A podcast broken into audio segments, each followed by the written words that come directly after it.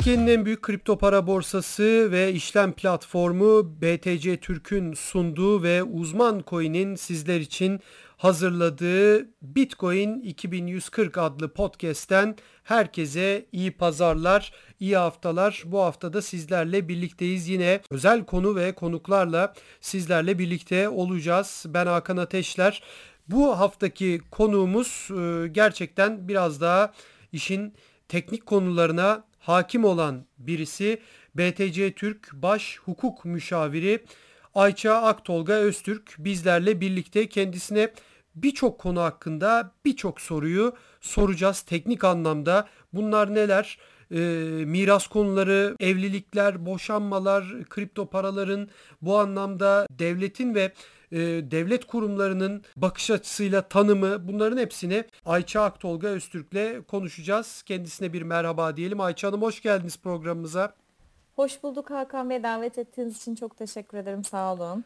Biz teşekkür ederiz geldiğiniz için. Hemen o zaman hukuk tarafında, hukukun içinde olan biri olarak size hemen şunu sormak istiyorum. Bu hepimizin aklında olan bir konudur. Ee, herhalde bir numaralı konudur diye düşünüyorum. Mesela ben e, işte Bitcoin'den veya herhangi bir kripto paradan çok ciddi paralar kazandım. Umarım hepimiz için de böyle olur ileride. Temennim bu yönde.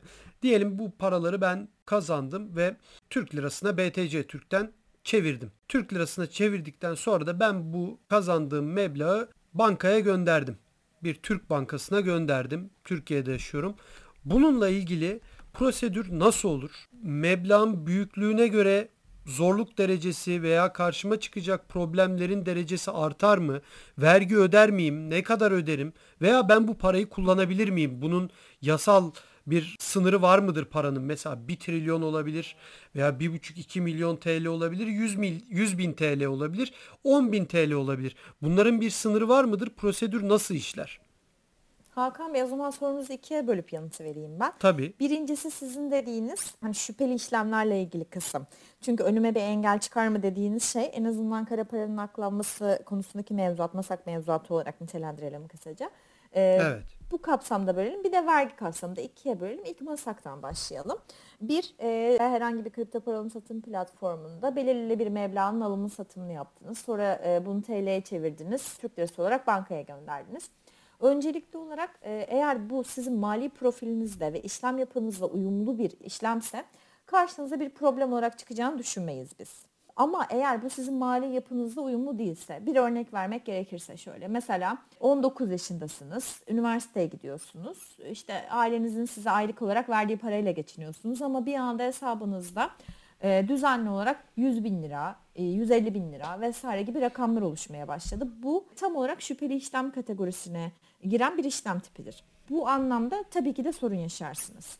Ama normal bir akış içerisinde sizin belirli bir kazancınız var. Maaş olabilir, işte kira geliri olabilir. Bunlarla herhangi bir kripto para alım satım borsasına veya BTC Türkiye bunları gönderdiniz. İşte kripto para alım satı, kripto para alım satımı yaptınız. Tekrardan hesabınıza geri çektiniz. Böyle bir işlem yapınız varsa hı hı. bu zaten sizin mali profilinizde, işlem ve hesap geçmişinizle uyumlu olduğu için sorun yaşayacağınızı düşünmeyiz burada masak kapsamında. Burada dikkat çekici işlem tipleri, yani şüpheli işlem tipleri MASA'nın rehberinde yazıyor. Bildiğiniz üzere 2019 yılında da bu yönde bir e, değişiklik söz konusu oldu. Eskiden salt kripto para alım satımı e, ki bitcoin alım satımı olarak yazıyordu MASAK şüpheli işlemler rehberinde. Şüpheli bir iş sayılırken artık bu kişinin mali profiliyle, işlem yapısıyla ve hesap geçmişiyle eğer uyumsuzsa şüpheli işlem olduğunu ortaya koydular. E, bu zaten uluslararası e, kurallara ve e, hani geldiğimiz nokta uyumlu da bir bakış açısı oldu aslında. Evet iyi de oldu. Onun için e, normalde yaptığınız işlemlerde herhangi bir sorun yaşamayacağınızı düşünürüz. Ancak bu sizin mali profilinizle uyumsuzsa o zaman sorun yaşayacağınızı düşünürüz. Şimdi burada hemen işin vergi kısmına girmeden önce veya şüpheli işlem kısmına girmeden önce şunu da sorayım. Mesela şüpheli işlem ama biraz önce verdiğiniz örnekte de 19 yaşındaki bir arkadaşımız çok başarılı trade'ler yapıp da çok küçük paraları büyük paraları çevirip kazanmış da olabilir hiç. Yani bir sorun teşkil etmeden. Tabii bu da olabilir. Ama nedir o zaman? Masak kapsamında bankanın o zaman müşteriye şunu sorma yükümlülüğü var. Sen bu parayı nereden elde ettin? Bana kanıtla. E ne yapacak o da? BTC Türkiye gelecek diyecek ya bana e, işte hesap hareketlerimi verir misiniz? Evet. Biz de hesap hareketlerini vereceğiz. O da ondan sonra masak kapsamında yükümlü olduğu için banka iletecek. Ha bakılacak ki bu kişinin mali profili gerçekten uyumlu. Bu trade'den elde etmiş kazancı o zaman problem yok. Şimdi tabii Ayça Hanım şöyle bir şey olabilir. Hani çok tabii bu bütün dünyada sadece ülkemizde değil bütün dünyada yeni bir konu olduğu için Tabii. belki bu anlamda kanunlar da yetersiz. Bunu tabii siz daha iyi yorumlarsınız ama ben neden böyle bir yetersizlikten bahsediyorum?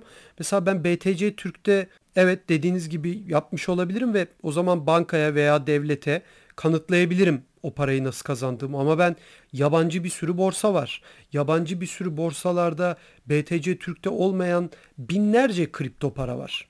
Yani e, ben oradaki o işlemleri yapmış olup kripto paramı, USD Tether'i, Bitcoin olabilir herhangi bir kripto parayı ben BTC Türk'e aktarıp onun üzerinden de bir Türk lirasını bankaya aktarma işlemi de yapıyor olabilirim.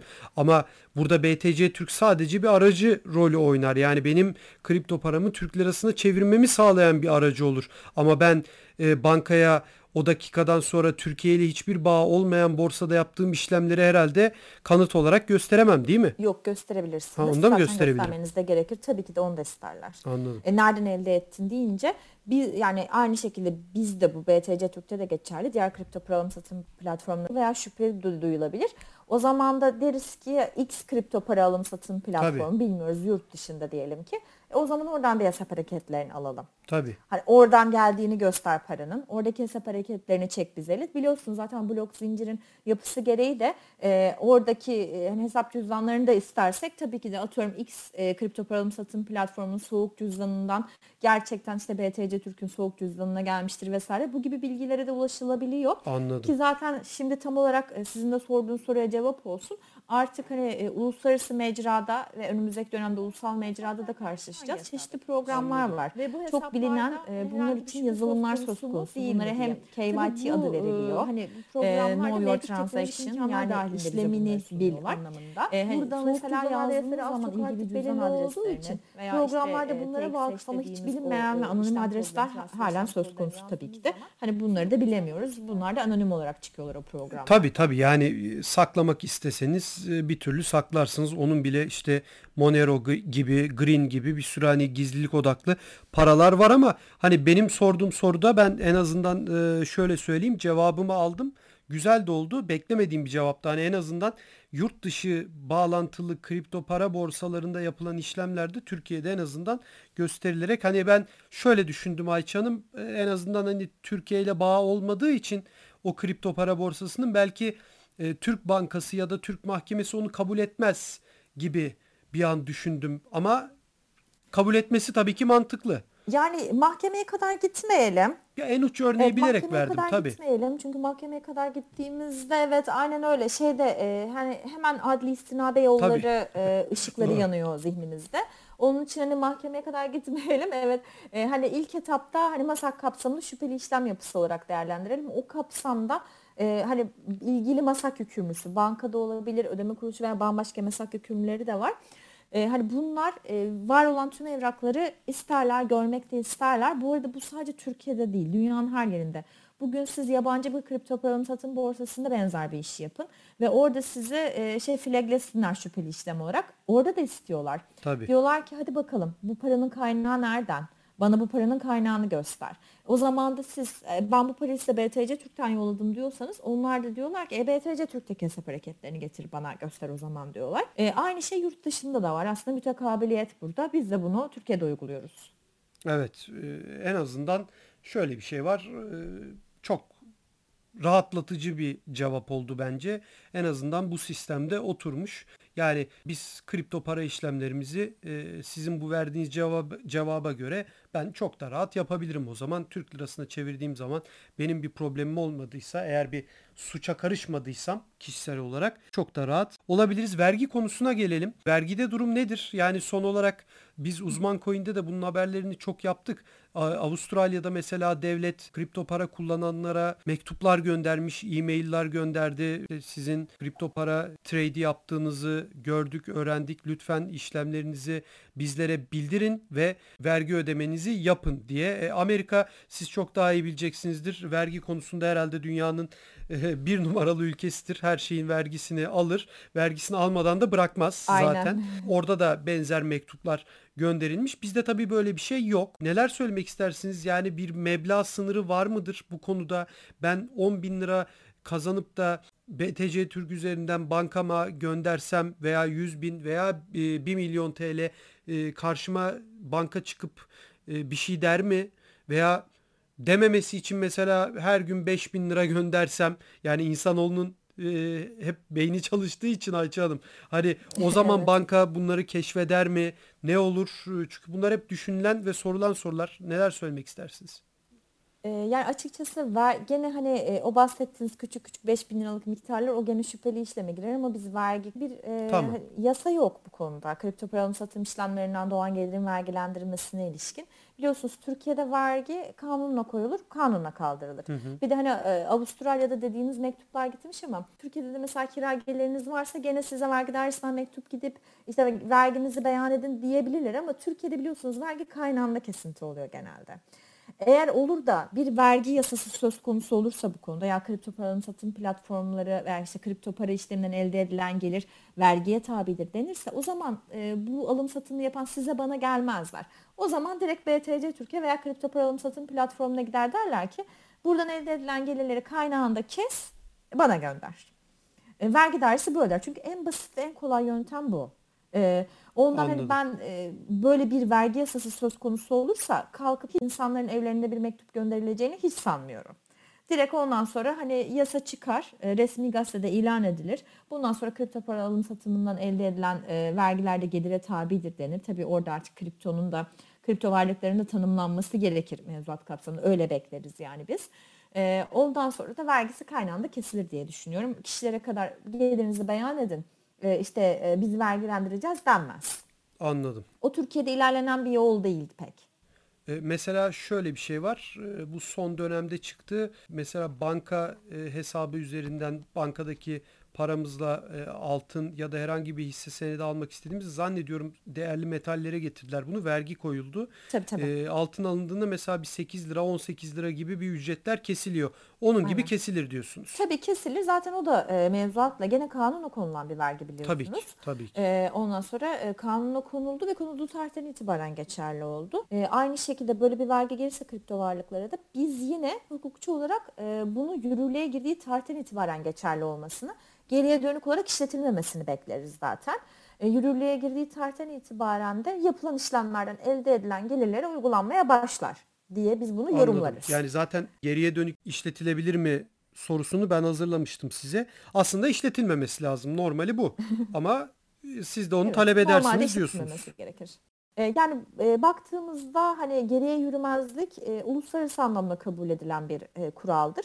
Türkiye'de de böyle olması beklenir. Hani herhangi istisnai bir durumla karşılaşmazsak geriye yürümez diye yorumlarız. Zaten hani beklenen bu. Geriye yürümez. İleriye dönük olur her mevzuat. Ancak hani özel mevzuatlar vardır, ceza vesaire. Onlar bizim konumuz değil. Tabii. Onlar da hani lehe olursa ancak geriye yürülemeyiz.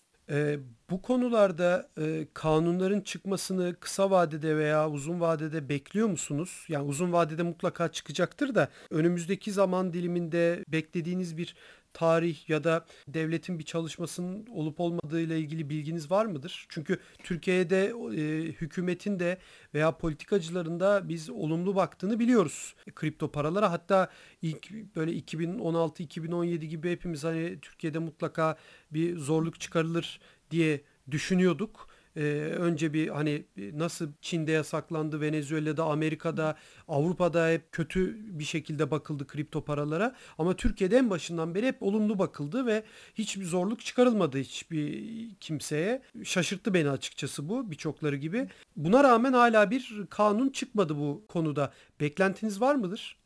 Tabii beklentimiz var biliyorsunuz hani e, beklentimizin kaynakları da aslında e, en son yayınlanan bu 2019 sonu e, sonunda yayınlanan e, Cumhurbaşkanlığı hani kalkınma planlarını Cumhurbaşkanlığı tarafından da onaylanan 11. kalkınma planıydı eğer yanılmıyorsam oralarda da e, zaten kendini gösterdi.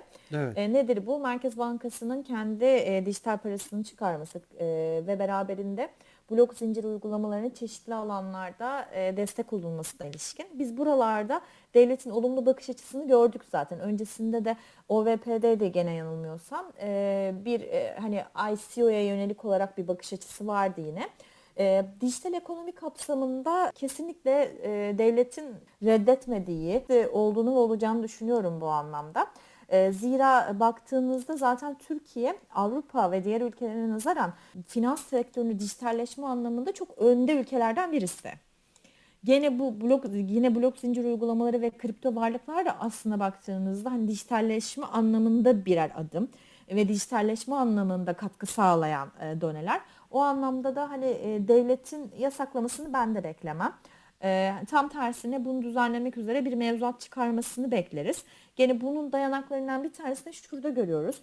E, bahsediyorum evet FATF e, Financial Action Task Force e, 2019 yılında 6. E, ayında bir e, şey yayınladı. Tavsiye kararlarını revize etti. 40 tavsiye kararı vardır bunun. Üye ülkeler, Türkiye'de üye ülkesi ve üye ülkede ilgili e, kamu otoritesi, burada MASAK, bu 40 tavsiye kararına uyum sağlamayı taahhüt eder. E, ama uyum sağlamayabilir ve listeye geçti. İşte X ülke gri listede gibi üye ülkenin listesi de değişir. Burada da FATF 15. tavsiye kararını revize ederek kripto varlıkları bu tavsiye kararının içerisine aldı ve bunlara evet. e, bir şekilde izne lisansa bağlanması, işte çeşitli konularda özellikle müşterinin tanımı kuralı kapsamında yükümlü olunması gerektiğini kripto para satım borsalarının veyahut da işte kripto cüzdan sağlayıcılarının e, o yönde tavsiye kararı yayınladı ve bunu ülkelerine de 21 Haziran 2020'ye kadar süre vermişti. E, ancak e, Covid devreye girince tabii bu sürelerde ister istemez bir esneme söz konusu oldu ama üye devletlerde de gördük biz.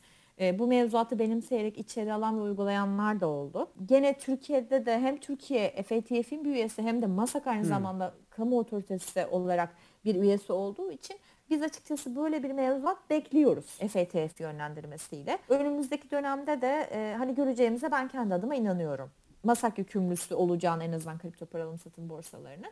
E, beklentimiz var. Onun dışında e, kripto varlıkları kim düzenler, e, kripto varlıkların sınıfı ne olur vesaire buna ilişkin hani gazetelerden de takip ettiğimiz e, çeşitli e, duyumlar veya işte kamu otoritelerinden takip ettiğimiz e, çeşitli e, hani çalışmalar var ama bunlar gerçeğe e, dönüşür ve düzenlenir mi onu bulunduğumuz yerden bilmek çok zor. Ama bana sorarsanız benim şahsi düşüncem önümüzdeki dönemde düzenlemelerle karşılaşabiliriz. Evet.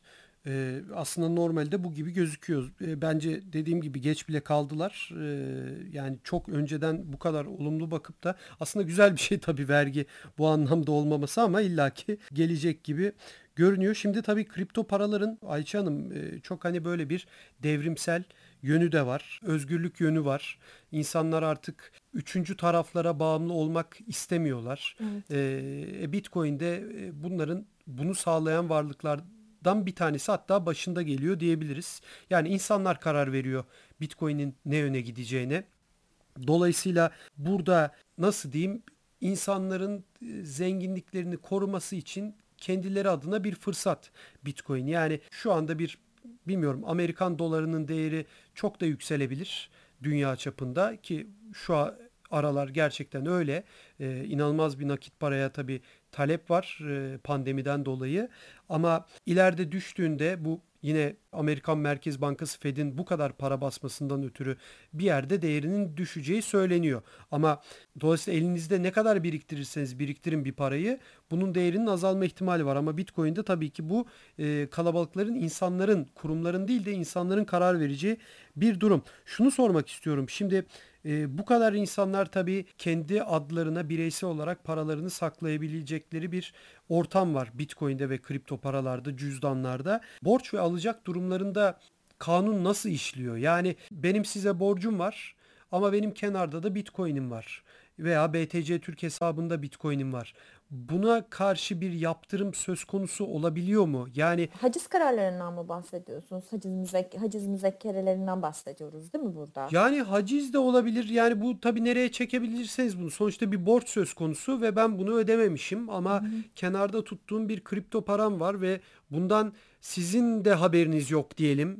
Devletin de yok ama BTC Türk hesabımda da duruyor o kripto paralar. Burada e, BTC Türk'ün bir sorumluluğu var mı? Veya devlet gelip o kripto parayı benden alabiliyor mu bankadan aldığı gibi? Burada durum nedir? Burada çok hassas bir şey söylediniz. BTC Türk'te duruyor. Burada ikiye ayırmak lazım. Tabii. Bir kripto tabii para alım satım borsasında duruyorsa paranız, ikincisi kendi sanal cüzdanınızda duruyorsa. Evet. Şimdi kendi sanal cüzdanınızda durmasıyla kendi cebinizde durması veya işte e, toprağın altına gömmeniz arasında bir fark yok. Burada sizin sanal cüzdanınıza erişim, e, şu an mevcut teknolojik imkanlar kapsamında konuşuyorum. E, devlet otoriteleri veya üçüncü kişiler tarafından mümkün olmadığı için o hani sizin sanal cüzdanınızda e, ne kadar olduğu, acaba o cüzdan sizin cüzdanınız mı değil mi? Hani, e, Doğru. kişinin ondan sonra kişi hakkında icra takibine geçildi, kesinleştirildi ve çeşitli haciz müzekkereleri yazıldı. E, o zaman hani bu cüzdanın e, nerede olduğunu bilmek söz konusu olmadığı gibi hani bu bir uzay. Onun üzerine haciz şerhi işlemek, onu işte almak vesaire de mümkün olmayacaktır. Kişinin kendi cüzdanında olan paralara er- erişim söz konusu olmayacağı için e, orada hani herhangi bir hareket olmasını bekleyemeyiz devlet tarafından, kamu otoriteleri tarafından. Evet. Ha, çeşitli engeller, çeşitli zorluklar getirilebilir ama hani o cüzdana erişim teknik olarak mümkün olmadığı müddetçe uygulanması da imkansız olacaktır bunun. İkinci kısmına geldiğimizde yani sizin BTC Türk'te veya herhangi bir kripto para alım satım platformunda tuttuğunuz e, kripto varlığınız veya TL'niz söz konusu. Bilemeyiz bunu. Diyelim ki e, bir boşluk durumu söz konusu. Gene hani e, icra takibine geçildi veya işte bir şekilde dava açıldı. Bize bir e, haciz müzekkeresi veya bir tedbir talebi oluş, e, gönderildi. Biz bu gruplarınıza ve ilgili kripto varlığınıza o tedbiri işlemek veyahut da ilgili haciz şerhini işleyerek e, onu blokeye almakla yükümlüyüz. Bu e, hani kripto varlıkların düzenlenmesinden bağımsız mevcut durumda Türkiye Cumhuriyeti'nde herkesin uymakla yükümlü olduğu yasalardan bir tanesi zaten. E, Hani ilgili e, kamu otoritelerinden ve devletten gelen kararları uygulamakta herkes mükellef. Biz de o kararı kanuna uygun olduğu ölçüde uyguluyoruz tabii ki de. Ve e, hani e, gelen haciz şerhlerini hesaba işliyoruz veya bir tedbir talebi varsa gene hesapları işliyoruz. Ama bunlar bizde tutulan varlıklar için. Bizim dışımıza çıkanlar için bizim yapabileceğimiz hiçbir şey yok. O artık kişinin kendi takdirinde. Ee, evliliklerde durum nasıl oluyor? Şimdi e, benim bildiğim şöyle bir tarihten sonra Türkiye'de evlendiğiniz zaman evlilik tarihinden sonra bir e, şey satın alındığı bir mal satın alındığı zaman ev, araba veya bi- bilmiyorum ama ev araba olduğunu biliyorum. Konusu çok konuşulmuştu çünkü çok tartışılmıştı. Mal ayrı. Ee, her şey yarı yarıya sayılıyor. Kripto paralarda buna dahil mi ve karı koca ayrı ayrı tutuyor olabilir. Tırnak içinde söylüyorum birbirlerinden gizli tutuyor olabilirler veya ortak bir hesapları olabilir. Ee, ya burada da değişiyor mu e, durumlar? Burada da şöyle ayırmak lazım yine. Tabii ki de şeyi bilemiyoruz. Biz kişiler arasındaki e, hani evlilik birliğinde ne gibi anlaşmalar yapıldı onu bilemiyoruz. Tabii. Hani mal ayrılığı mı var E, veya hani bu konularda ne gibi kararlar verildi. Hani özel bir mahkeme kararı veya kişiler arasında yapılan özel anlaşmaları bilmeden e, hani burada eşler arasındaki mal varlıkların eşit derecede paylaşıldığını düşünelim bu örneğimizde de. Ee, hani eşler arasında bir anlaşmazlık oldu ve dedik işte işte X kripto para alım satım platformunda gene kripto para alım satım platform diyelim kendi cüzdanı söylemeyelim oraya erişim mümkün olmadığı için hani onun e, ne şekilde karar verilir orada bu aşamada bilmek imkansız. E, biz de diyelim ki işte bir bitcoin'i var. O zaman ne yapıyoruz? İlgili mahkemeden e, bize bir tedbir talebi geliyor. Kişiler arasında bir boşanma söz konusu. Bu boşanma kapsamında ilgili varlığa veya işte ilgili e, değere, alacak değerine e, işte tedbir konmanız, tedbir konulmasın diyor. Biz gene hesaba tedbiri koyuyoruz. Bu kapsamda mahkemenin vereceği karar ne olur onu bilemeyiz. Yarı yarıya mı paylaştırır, başka şekilde mi paylaştırır oransal olarak onu bilemeyeceğimiz hani biz yarı yarıya olmasını bekleriz normal şartlar altında. E, hani paylaştırılır ve ilgili hesaplara gönderilir. Bu şekilde yanıt verelim. Çünkü gerçekten evlilik birliği içerisinde çok daha farklı anlaşmalar da e, söz konusu olabileceği için hani genel bir yanıt Çok vermek tabii daha dinamikleri fazla olan bir e, durum. Evet dinamikleri fazla olan bir dal. Ama hani bu kapsamda işte hani miras bırakabilir mi veyahut da işte evlilik birliğinde işte bir e, bir işte mala konu olabilir mi derseniz kripto varlıklar birer mal değil. Emtia sayılmıyor, menkul kıymet sayılmıyor vesaire. Bunlara ilişkin özel düzenlemelere tabi olmayacağı da açık.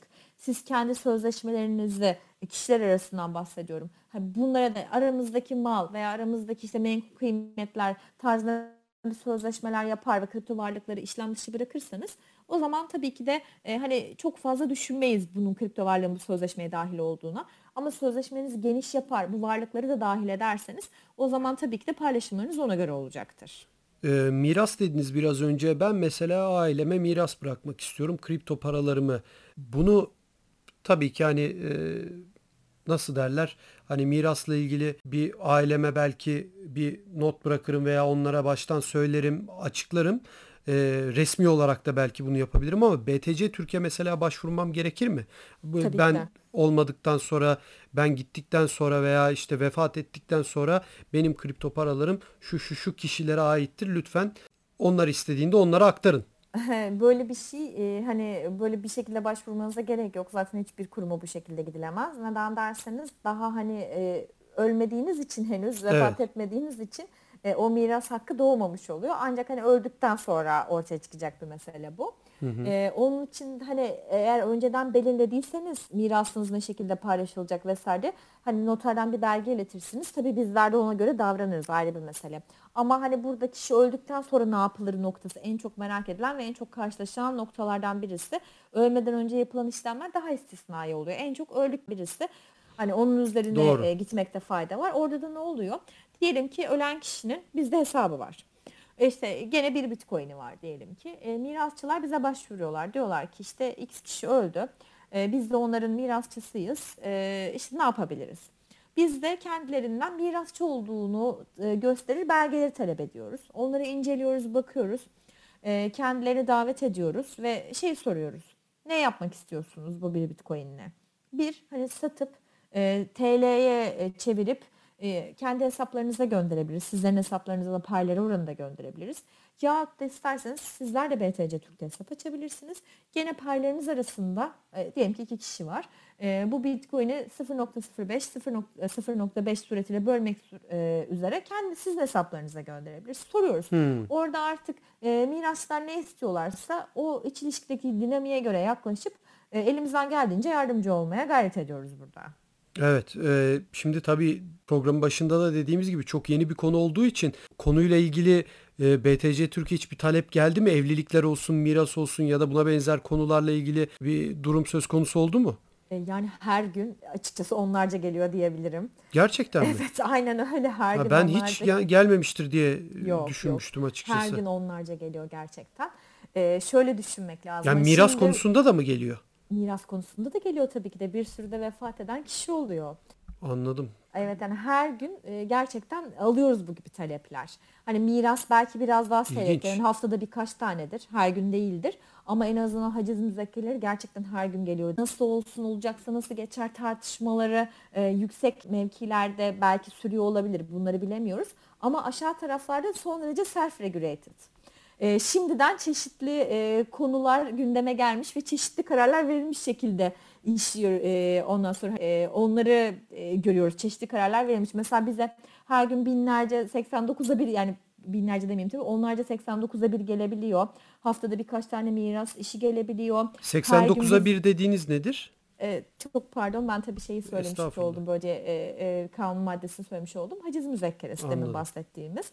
Gene her gün e, savcılıklardan ve ilgili kamu otoritelerinden biz çeşitli resmi yazılar alıyoruz. E, çeşitli dolandırıcılık olaylarıyla karşılaşılabiliyor. İşte kişinin internet bankacılığı dolandırılmış olabiliyor veya çeşitli internet sitelerinden alışveriş yapmış işte e, ve hani dolandırıcı işte parasını kriptoya çevirmiş Hmm. Ha tabii bir de o işler var. Doğru diyorsunuz. Yani Aynen, miras ve aynen. hacizlerin dışında bir de tabii e, herhalde değil mi internetten kripto parayla alışveriş yapmış. Bitcoin'ini veya kripto parasını göndermiş. Aynen. Malını alamamış. Evet aynen bu şekliyle olmuş ol- bu şekliyle olmuş olabiliyor. Her- Her ne kadar bu yönde bir düzenlemeyi beklesek bile aşağı tarafta yol ve yöntemi az çok belirledik gibi duruyor aslında. Hani biz elimizden geldiğince yardımcı olmaya bu anlamda hani acaba regülasyon olsaydı ne şekilde olurdu? Eğer düzenlenseydi ne şekilde düzenlenirdi? Veya işte dünyada düzenlemeler ne şekilde varsa veya kendi tecrübelerimiz ve deneyimlerimizden yola çıkarak açıkçası e, hani bir şeyler yapmaya gayret ediyoruz bu anlamda. Hani güzel şeyler de başardığımızı düşünüyorum kendi adıma. E, aşağı tarafta çoktan bunların yolları yöntemleri belirlendi. E, çoktan bunlara ilişkin çeşitli adımlar atıldı aslında. E, bize bir haciz müzekkeresi geldiğinde biz hesabı bloke koyuyoruz. İşte veyahut da kişi vefat ettiğinde mirasları geldiğinde işte miras payları oranında çeşitli işlemler yapıyoruz. Veya emniyetten bir e, şey geldiğinde resmi yazı gelip Ya bir internet bankacılığı, o dolandırıcılığı oldu. İşte hani bu dolandıran kişi işte size para göndermiş. Bunun şu bilgisi nedir, odur budur şeklinde bir yazı geldiği zaman biz yine kendimize göre önlemler alıp o yazıya usulüne uygun şekilde cevap veriyoruz. Aslında bunların yöntemleri az çok belirlenmiş durumda geldiğimiz Ee, noktada. biraz önceki dolandırıcılık konusunu da sorayım size. Ee, mesela bankalar burada kredi kartınıza geri ödemeyi yapıyorlar. Yani siz o tuzağa düşmüş olmanıza rağmen ve bankanın bilmiyorum siz daha iyi yorumlarsınız ama yani bir sorumluluğu da olmamasına rağmen banka size kredi kartını vermiş. Siz o tuzağa düşmüşsünüz. Sonuçta bir para ödemişsiniz ve malınızı alamamışsınız. Kripto parayla bunu ben yaptığımda BTC Türk hesabımdan ben e, o Bitcoin'i o dolandırıcının hesabına gönderdiğimde ve dolandırıcı olduğunu o kişinin sonra anladığımda mesela BTC Türk bana bir banka gibi o ödemeyi yapar mı? Ya da tabii BTC Türk hep bizim hep kullandığımız e, borsa diye söylüyorum ama bu bütün Türkiye'deki ve dünyadaki borsalar için geçerli. Şimdi burada sizin söylediğiniz çok önemli bir şey var. Siz burada chargeback'ten bahsettiniz. Evet. E, bu kredi kartlarının uluslararası kuralları. E, şimdi hani burada bir kurum ismi vermek zorunda Anladım. kalacağım mecburen. Mastercard, e, Ma- e, Masterpass. E, bunların uluslararası kuralları var. BKM'nin Bankalar Arası Kart Merkezi internet sitesinde de bulabilirsiniz. Tabii. E, bunlar e, uluslararası anlamda belirledikleri kurallarda şey diyorlar. Hani müşteri sizin bahsettiğiniz gibi bir durumla karşılaştığı zaman e, parasını ödeyin. E, Çünkü kurum kendi itibarına zarar gelsin istemiyor dünya üzerine global olarak hizmet verdiği için. Bu kurallar kapsamında ilerliyor. Onun için hani o e, kredi kartı dünyası işin başka bir, bir boyutu. Tabii, Biz tabii. hani dolandırıcılık anlamında daha böyle hesaplar arası dolandırıcılığa gelirse kredi kartını e, hiç dikkate almadan daha doğru bir sonuca ulaşırız diye düşünüyorum. O da nedir? E, diyelim ki siz bir işlem yaptınız. X bir internet sitesinden veya X bir yerden bir televizyon satın aldınız. İşte e, size televizyon yerine bambaşka bir ürün geldi. İşte terlik geldi, işte başka bir şey geldi. E, siz de e, şeye karar vermiştiniz. Bunu e, kripto parayla ödemeye karar vermiştiniz. E, alıcıyla kendi aranızda anlaştınız. Alıcı da size bunu satan kişi pardon Evet. satıcı size kendi cüzdan numarasını verdi. Sizin de BTC Türk'te hesabınız vardı. Girdiniz. Alıcının cüzdan, satıcının cüzdan numarasına ilgili kripto parayı gönderdiniz. Sonra ürün geldi bir baktınız. Aa hani aynı ürün değil. Dolandırıldınız. E, o noktada ne yapabiliriz diye soruyorsunuz sanırım. Bu noktada açıkçası siz kripto parayı bir başka cüzdana gönderdiğiniz andan itibaren imkansız. E, ve hani bu gibi işlemler zaten geri döndürülemez. E, bunu bugün e, bir bankada da yapsanız aynı şekilde. Hani e, gene banka aranızdaki hukuk ilişkiyi bilmeyeceği için aranıza girmeyecektir. Çok da Doğru. farklı bir şey değil. Gene biz hani bu, bu gibi şeylere kendimiz karar verirken hani hep ilgili mevzuatlardan yakınsama yapmak suretiyle kararımızı veriyoruz. Bankacılık mevzuatından, sermaye piyasası mevzuatından vesaire hep buralardan yakınsama yaparak karar veriyoruz. Aynı şey olmuş olsaydı gene işte bahsettiğimiz televizyon için alıcının X bankadaki hesabına 1000 lira göndermiş olsaydınız sonra dönüp bankadan mı talep edecektiniz? Ya bana bu paramı vermedi veyahut da gelen ürün o ürün değil. İşte banka bana paramı geri ödesin demeyeceğinize göre Tabii. gidip suç duyurusunda bulunup işte satıcı hakkında dava açacağınıza göre aynı şeyi biz bizde de yakınsama yapmak suretiyle uygulayabiliriz. Ödemeyi eğer bizim vasıtamızla yaptıysanız da aynı şekilde satıcı hakkında suç duyurusunda bulunmanız ve satıcı hakkında gitmeniz gerekir. Bu noktada bizim e, size yardımcı olamayacağımız alanlardan birisi olur maalesef. Tabii yani zaten normalde bu çünkü dediğiniz gibi kripto paralar hani dünyanın her yerine birkaç saniyede Tabii. gönderilebilen varlıklar olduğu için yani bunu kişinin e, tırnak içinde e, tezgahlayıp tezgahlamadığını bilme ihtimaliniz de yok hiçbir şekilde. Yani bir e, arkadaşımla da ben bunu yapıp e, dolandırıcı Tabii. benim arkadaşım da olabilir ve hem ona gönderip hem e, kripto para borsasından e, almak isteme durumu da söz konusu Çok olabilir. karşılaşıyoruz bunlarla. Tabii ki tabii ki yani insanın olduğu yerde her şey çok daha karmaşık olabiliyor. Tabii bankalarda e, çok daha e, hani ülkeyle bir bağlantı içinde olduğu için bankalar veya hani e, kimlik numaralarından ev adreslerinden tutun da e, birçok konuya kadar insanların bağlantısı bankaların elinde olduğu için biraz daha hani en azından ulaşılabilir konular veya ulaşılabilir insanlar daha çok banka hesapları açabiliyorlar dünyada ama kripto parada e, nasıl bir özgürlük varsa o özgürlüğün bir bedeli de bence oluyor. Bu da onlardan biri diye düşünüyorum. E tabii öyle ama şey de düşünün gene şimdi bankada da böyle bir dolandırıcılıkla rast gelseniz ki artık bence bir banka hesabı açmak e, sosyal hayatın bir gereği. Tabii. E, Tabii. Öyle oldu. Hani e, sosyal hayatınıza devam edemiyorsunuz bir banka hesabınız olmadan. Şimdi bankada bir hesap açıp işte e, belki dolandırıldığınızı düşündüğünüz kimsenin hesabına gönderdiniz diyelim. O da ATM'den parayı çekti kayboldu. Aynı şeye gene Tabii. ulaşamazsınız. Tabii. Hani burada da aynı şey söz konusu. Hayır yine şöyle söyleyeyim. Normal biridir. İsmi soyadı adresi belli olan biridir. Onu banka bulup hani meblağlar yüksekse ne bileyim e, güvenlik güçlerine bir tebligat gönderdiği zaman o kişinin e, atıyorum yani yurt dışına çıkma yasağı konulabilir hızlı bir şekilde ya bir türlü bir engelleyebilirsiniz onu veya ilgili yerlere ilgili kurumlara bildirdiğiniz zaman o kişi bir kontrol esnasında trafikte yakalanabilir. Hani bunların ihtimalleri var ama kripto parada hani bunun ihtimalini bile düşünmek karşı tarafın adını sağını hiçbir şeyini bilmediğiniz için bu ihtimalin ihtimali bile kalmıyor diye düşünüyorum. Yani şöyle bir şey, e, dediğiniz şey hem evet hem hayır aslında. Öyle mi? E, hani gene anonim hesaplar için dediğiniz çok doğru. Tümüyle size katılıyorum. Ama anonim olmayan hesaplar olduğunu düşünelim veya kripto o kripto para e, hesabı, o kripto para cüzdanının da başka bir kripto para alım satım borsasında olduğunu düşünelim. İşte demin bahsetmiş olduğum e, programlar KYT diye nitelendirdiğimiz. Orada hemen ilgili kişi diyelim ki suç duyurusunda net ekiplerinde de bu programlar var. Çünkü böyle bir suç tipi oluştu artık. Onların da ihtiyaçları oldu ve onlar da bu gibi programları satın aldılar. Bizlere müzekkeler gerçekten emniyet birimlerinden resmi yazılar geldikçe bakıyoruz ki hani bu programlardan bakılmış. E, atıyorum hani bizden başka bir kripto para alım satım borsasına gitti. İkisi de Türkiye'de. E, o zaman emniyet birimi o kripto para alım satım borsasına yazar. E, kişinin kimliği, adresi vesaire hani her şeyi bir şekilde ortaya çıkar. Gene dediğiniz sonuca ulaşılabilir. Ama diyelim ki hiç böyle bir şey olmadı. Hiç bilinemeyen anonim olan hali hazırda e, bir kripto para satım platformuna şey pardon kripto para cüzdanına gönderildi. Veya bizim mikser dediğimiz bir takım şeyler var. Hani mikserden geçirildi. Hani artık hani onu bilmek mümkün olmayacağı için mevcut teknolojik imkanlarda o noktada çözümsüz kalabiliriz dediğinize katılıyorum. Ama artık her zaman çözümsüz kalmıyoruz.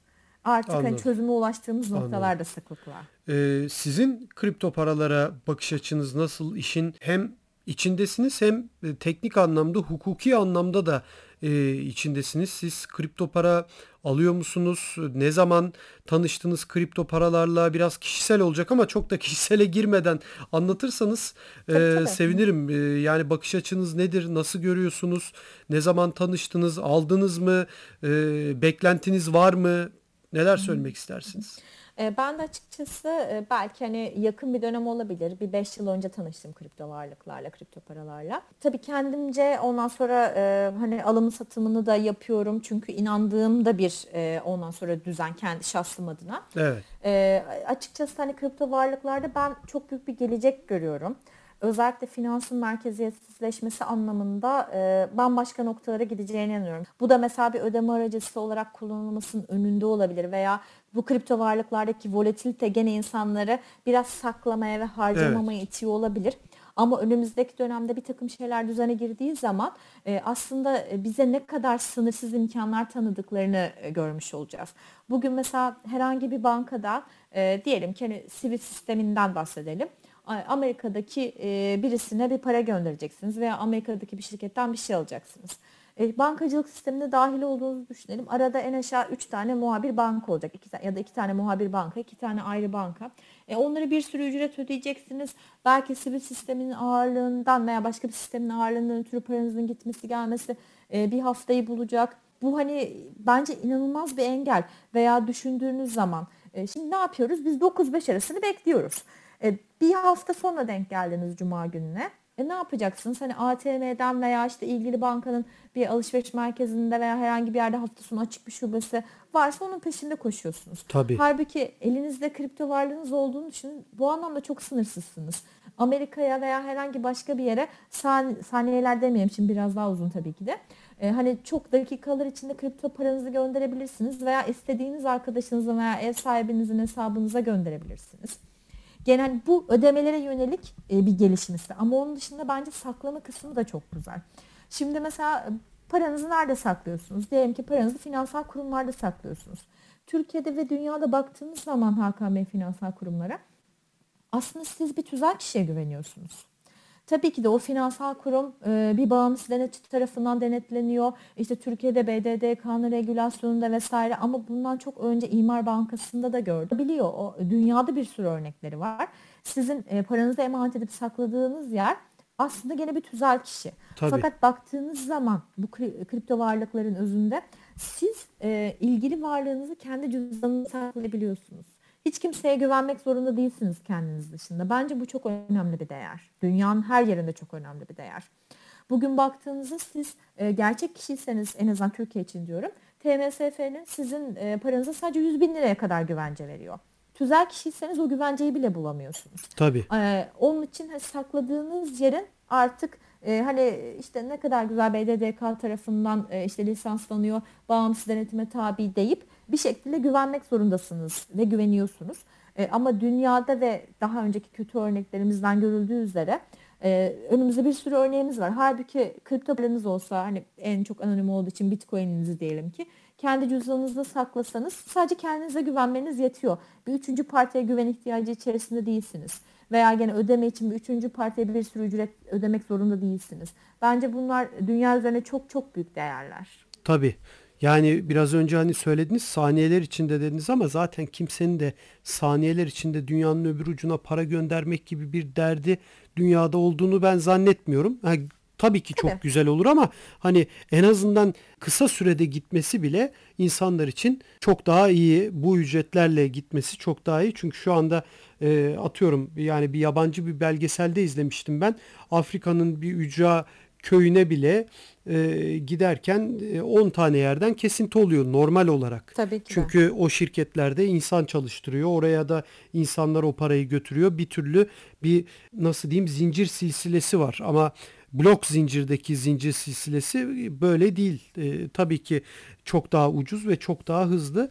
E, yoksa saniyeler içinde olması da kimsenin derdi değil. Şu anki sistemde bu anlamda bence ciddi anlamda bir ihtiyaç karşılıyor. E, şunu soracağım Ayça Hanım. Hı hı. Biraz önce dediniz ya e, hani 100 bin e, liraya kadar bir e, teminat altına alma durumu var diye. Şimdi bunu geçtiğimiz haftalarda konuklarımızla da ben çok konuştum ama artık insanlar e, Bitcoin tabi değerlendiği için e, ve e, çaldırma korkusu demeyeyim ama şifrelerini kaybetme korkusu yaşıyorlar.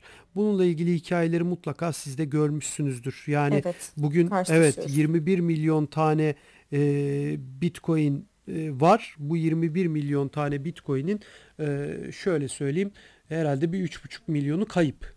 Ve e, yani muhtemelen de bulunamayacaklar gibi bir durum söz konusu. Böyle bir durum olduğu zaman da ya bu hikayeleri okudukça insan korkuyor açıkçası. Ve hani bugün bankaya paranızı koyduğunuzda eskiden banka soygunları vardı ama artık yani banka soygunları da sizin dediğiniz gibi teminatınızdan dolayı veya bankanın size sağladığı güvenlikten dolayı e, size verdiği güvenden dolayı çok fazla kimseyi korkutmuyor. Banka soygunları da zaten eskisi gibi de olmuyor. E tabi fiziki e, para dünyada. neredeyse saklanmıyor artık. Tabi saklanmıyor çünkü. E, şunu sormak istiyorum. E, ileride de bu konudaki fikriniz nedir? Yani ileride de kripto para borsaları bu anlamda bir yere kadar sizin bitcoinlerinizi teminat altına alır veya insanlar e, banka gibi kripto para borsalarına güvenebilir mi? Ne dersiniz? Kendi sanal cüzdanınıza saklamak. Hani biz her zaman kurum olarak da bunu söylüyoruz. Ben hani şahıs olarak da bunu söylüyorum. Kendi düşüncem de bu. Kurum olarak da bunu söylüyoruz. Hani her daim muhakkak kripto varlığınızı kendi cüzdanınıza çekin ve orada saklamaya çalışın. Evet. Ee, hani burada zaten e, hani bu e, sektörün alameti farikası, hani bu işlemin alameti farikası bu değer kısmı, değer saklama yönü de alameti farikası. Onun için kendi sanal cüzdanınıza tutun. Ama önümüzdeki dönemde ne olur derseniz hani burada e, bir devlet güvencesi veya bir sigorta sisteminin gelişmiş olması gerekir. Doğru. Ben hani bir kripto para satım platformunun hani salt olarak işte şu kadara kadar sizin kripto varlığınızın çalınması halinde işte size e, hani garanti teminat veriyoruz demesini beklemem. Çok da akılcı da değil. Hani ne yalan söyleyeyim hani hukuka uygun da bulmam böyle bir şeyi. E, altında başka şeyler ararım. Ancak devlet güvencesi ve sigorta güvencesi olursa gelişebilecek bir yön bu. Anladım. Nedir bu? E, şeyde sermaye piyasası yönüne baktığımızda YTM gibi yatırımcı tazmin merkezi gibi belirli bir e, kepe kadar insanların e, hani var kripto varlığı olabilir, TL'si olabilir hani bunlara e, koruma getirilmesi e, belirli bir cap'ten sonrasının gene e, şey bırakılması, hani koruma alanı dışında bırakılması. Hani bu söz konusu olabilir veya belirli ölçülerde sigorta yapılması söz konusu olabilir. Gene siber güvenlik sigortaları vesaire. Bazı ülkelerde var. Japonya'da duyduğumuz olmuştu bu siber güvenlik sigortalarını. Ee, hani açıkçası ben de merak edip araştırmıştım da Japonya'da varmış diye ama henüz Avrupa'da ve Türkiye'de böyle bir yapıya da rastlayamadım. E, sektör çok yeni gelişiyor. Henüz risklerini de daha hesaplamak Tabii. çok mümkün olmayabilir sigorta şirketleri için. Bu bence gelişmesi gereken ve gelişeceğini kesinlikle düşündüğüm alanlardan birisi olacak. Ama devlet güvencesi olur mu derseniz bu bence şu an e, büyük bir bilinmezlik. Ee, biraz önce siz e, regülasyonlar demiştiniz. Mesela bir buçuk sene önce Libra diye bir para çıktı. Arkasında işte siz biraz önce Mastercard dediniz, işte Visa vardı, hı hı. E, Facebook zaten var, birçok büyük şirket vardı evet. ama bir türlü işte Amerikan devleti başta olmak üzere bazı devletler, Avrupalı devletler Libra'ya karşı çıktılar. Ve e, bunun sonunda da aslında projeden çıkan şirketler oldu. O kadar çok oldu ki yenileri geldi. Ben yani o dönem hangi şirketlerin olduğunu hatırlıyorum. Ama sonra birçoğu çıktı. E, daha sonra da başka şirketler girdi. Böyle bir iş karıştı. Zaten son e, bir yıl veya 8-10 e, aydır da Libra'yı çok fazla da konuşmuyoruz. Yani e, işte Senato'da zannediyorum Kerberg orada bazı açıklamalar yaptı, politikacılarla görüştü. Ona destek olan bazı senatörler oldu, karşı çıkanlar oldu. Hı hı. E, tabii o işte çok dallanıp budaklanabilecek bir iş. Yani neden destek oluyor veya neden karşı çıkıyor konusu ama oraya girmeden Libra konusunda ne düşünüyorsunuz? Yani çok regüle, çok bu anlamda e, herkesin kabul edebileceği büyük devletlerin, gelişmiş devletlerin, e, işte tırnak içinde kapitalist devletlerin kabul ettiği, edebileceği daha doğrusu ve büyük bu devletlerin içinden çıkmış şirketlerin de destek olduğu bir parayı bu devletler kabul etmediler. Siz nasıl bakıyorsunuz bu duruma? E, tabii devletlerin kendi egemenlik alanlarını koruma anlamında e, hani kabul etmemeleri anlaşılabilir. E, çünkü hani her devlet e, kendi parasını çıkartıyor ve kendi vatandaşlarının o parasını kullanması, tedavülde olan parasını kullanmasını bekliyor. Facebook gibi bir organizasyonun e, bir tüzel kişinin hani Libra adı altında evet. kendileri stable coin olarak nitelendirirler bu parayı. Yani e, işte kendilerini belirleyeceği bir sepete pegli bir para olarak nitelendirirler. Böyle bir para çıkarması elbette ki devletlerin kendi egemenlik alanlarında tehlike yarattı. Ve e, gerek Amerikan Senatosu'nda gerek Avrupa Birliği'nde hani bu konuyu sorgulamaya iten e, mesele buydu. Ama hani e, Zuckerberg kendi savunmasında ve işte hani işi tevdi etti Libra Association kendi sorumlus e, kendi savunmasında hani bunu yöneteceklerini söylediler. E, çıkar mı çıkmaz mı bilmiyorum ama bana sorarsanız çıkar diye tahmin ediyorum. Çünkü dünyanın geldiği noktada e, hani ben, buna ihtiyaç da olacak önümüzdeki dönemde. E, hani Libra e, ben Libra konusunu biraz araştırmıştım. E, diyelim ki e, elinizde işte 10 tane Libra'nız var. E, Masterpass çıktığını açıkladı ayrı bir konu ama işte Airbnb, Uber, e, işte veyahut da bir havayolu şirketi diyelim ki bunların hepsi Libra'ya bir taraf. Sizin de Facebook'ta bir tane cüzdanınız var. içinde de 10 Libra'nız var. E, siz hemen Uber'i çağırdınız kapınızdan. Libra'nızda ödediniz parasını. Havalimanına kadar seyahat ettiniz. Sonrasında hemen parasını anlaştığı uçak firmasına Libra ile paranızı ödediniz. Uçağınıza bindiniz. İtalya'ya gittiniz. İtalya'da Uber'e kiraladınız. Sonra Airbnb'den ev kiraladınız. Şu an hiçbir ülkenin parasına girmediniz. Ee, ondan sonra e, bir şekliyle e, exchange ihtiyacı hissetmediniz. Kendi paranızı çevirmeye ihtiyacı hissetmediniz. Ya dur kur neydi? Acaba o muydu bu muydu? Veya dur bir dakika şimdi benim elimde euro var ama buradan işte bilmem ne Amerika'ya evet. gideceğim onu dolarla exchange etmem lazım falan. Bu, bu gibi kaygılarınız olmadan serbestçe seyahat ettiniz. Ya da işte Facebook'un gene bu Libra e, biliyorsunuz hani finans sektöründe her türlü şirkete kredi verilmiyor. İlla ki bir kredi e, değerlendirilmesinden geçiyor ve ondan sonra e, krediler veriliyor. Ama Facebook burada Libra ile mikro kredi vereceğini de söyledi. Küçük ölçekli işletmeler e, insanlardan bir şekliyle hani e, para alarak e, ve hani projelerini de sunacaklar orada. Yani biraz sanki kitle fonlamasında da benzer bir yapı varmış gibi geldi bana. Tabii. E, mikro kredi ile beraber mikro kredi e, uygulaması ile beraber kendi e, projelerini finans sağlayacaklar. Bunların hepsi e, aslında neden olmasın dediğimiz mevzulardan birisi de ve sanki hani dünyanın önümüzdeki dönemde ihtiyaçları da bu yönde gelişecek. Ondan Facebook bu projeyi gerçekleştirir mi derseniz belki bir yılda iki yılda değil ama belki 5-10 yıllık periyotta gerçekleştire, gerçekleştirebilir diye Bayağı bir regülasyon gerekir ama değil mi? Tabii ki de yani bayağı bir regülasyon gerekir. Herkesin kendi ülkesine bir regülasyon gerekir. Ya çünkü şimdi e, şundan dolayı evet dediklerinizin hepsi doğru ama e, dediklerinizi mesela Bitcoin de bir yere kadar karşılayabilir veya başka kripto paralar da bunu karşılayabilir. Hayır şunu söylemek istiyorum. Mesela bunların hepsi aslında bu devletlerin düzenine karşı çıkan ve e, asıl amacı da aslında dünyada banka hesabı olmayan insanlara da bu medeniyeti getirmek. Dolayısıyla hani Bitcoin'in mesela işte Satoshi Nakamoto dediğimiz kişinin ya da kişilerin e, kadının ya da erkeğin ne olduğunu bile bilmiyoruz. Yaşıyor mu yaşamıyor mu onu bile bilmiyoruz. Arkasında kimin olduğunu bilmiyoruz ama Libra'nın arkasında kimlerin olduğunu biliyoruz. Değişse de yani e, A şirketi girip e, sonra çıksa anlaşamasa B şirketi gelse bunların hepsi açık ve ortada. Yani e, hani siz başında konuşmanızın dediniz ya e, sonuçta devletler de kendi para birimlerinin kullanılmasını ister diye.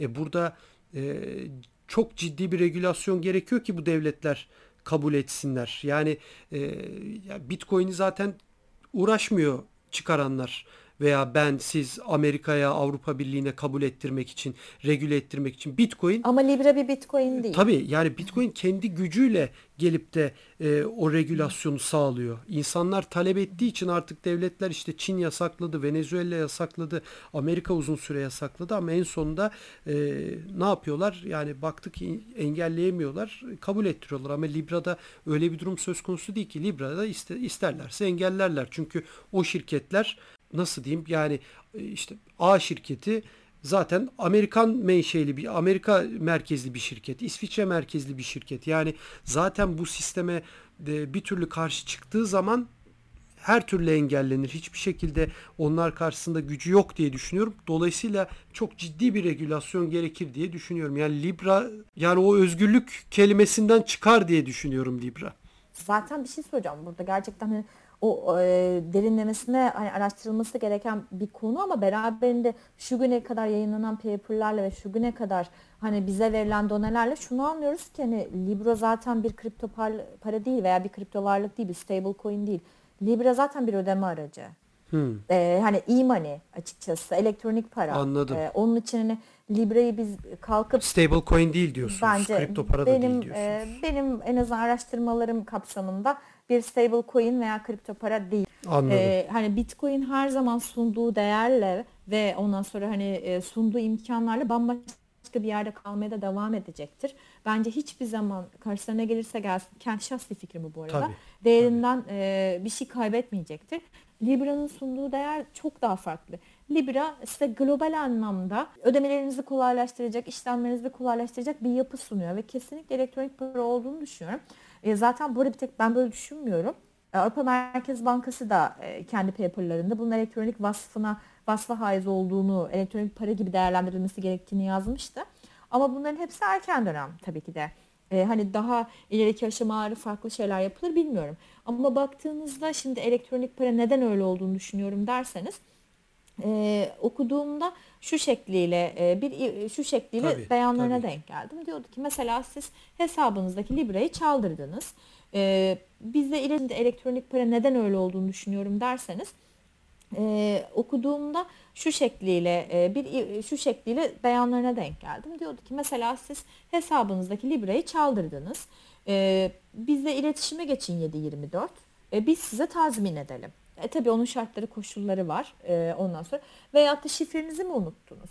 Bizimle iletişime geçin 724. Biz size şifrenizi tekrardan test edelim. Şimdi Bitcoin Tabii, size bunu vermiyor. veriyor mu? Doğru. Vermiyor. E, peki bunu size başka kim veriyor dünya üzerinde? Bankalar veriyor değil mi? İnternet Doğru. bankacılığı veriyor. E, ne diyoruz biz burada o zaman? E, bir o zaman Libra şunu söylüyor. E, hani sen eğer e, Libra'nı kaybedersen bana haber ver çaldırdıysan. E, ben diyor tazmin ederim. Tabii dediğim gibi belirli şartlar, şartlarda ve koşullarda. E, ne yapıyor yani çaldırdığı şeyi yerine koyuyor. Neden? Çünkü saklamakla mükellef. Saklamakla mükellef olduğunu biliyor bunun. Beraberinde de e, siz onun cüzdanını tutu- tutuyorsunuz. Şifrenizi kaybederseniz de e, size tekrardan tazmin ediyor. Çünkü cüzdanlar onda. E, gene e, size hem saklıyor hem de aslında ödünç veriyor. Burada bahsedilen e, şey bir kripto varlık değil. Bu bildiğiniz e, kuru bir alacak hakkı. Tabii. Sizin ondan sonra Libra Association'dan alacağınız tek şey bir alacak hakkı. Daha öteye geçmez. Libra'nızı çaldırırsanız veyahut da Libra'nızı kaybederseniz yerine koyarım diyorsa e, o zaman bu koyduğu değer sadece sizin alacak hakkınızdır. Bunu size Bitcoin'de kimse veremez. Siz kendiniz saklıyorsunuz Bitcoin'inizi. E, onun için sunduğu değerler tümüyle birbirinden farklı diye düşünüyorum Tabii. burada. Ve Tabii ki. aslında sizin Libra aldığınızda e, edindiğiniz şey aa ne kadar güzel kendi işte e, işte bilmem ne yapabilirim değil. Siz onu Libra'nın cüzdanlarında saklıyorsunuz. Bunu bilin. E, hani en azından şu an bize vermiş oldukları paperlarda yaptığımız oku- okumalardan anladığımız kadarıyla e, ve siz hani onlardan bir şekliyle belirli bir sepete denk bir parayı alıyorsunuz. E, hani onu bilmekte fayda var. Burada aldığınız şey bir kripto varlık değil, bir elektronik para. Sadece hani geçerliği çok fazla bu Evet, çok paranın. çok Çoğu çok yerde farklı geçiyor. varlıklar. Dolayısıyla e, hiçbir şekilde aynı sepete konulamayacağı ortada zaten. Ayça Hanım çok teşekkür ederiz. Bir saati de doldurduk. Evet, Ee, Bey. gerçekten çok sade. Ee, aslında çok zor konular bunlar ama siz gerçekten çok sade, çok güzel bir Türkçeyle basit şekilde bizlere anlattınız.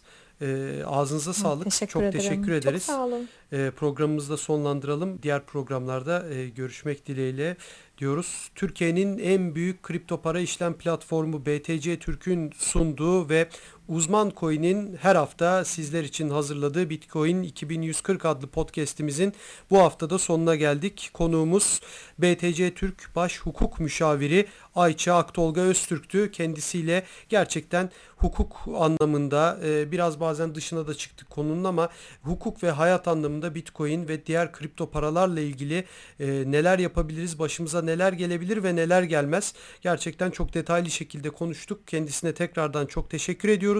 Haftaya tekrardan görüşmek dileğiyle herkese iyi pazarlar.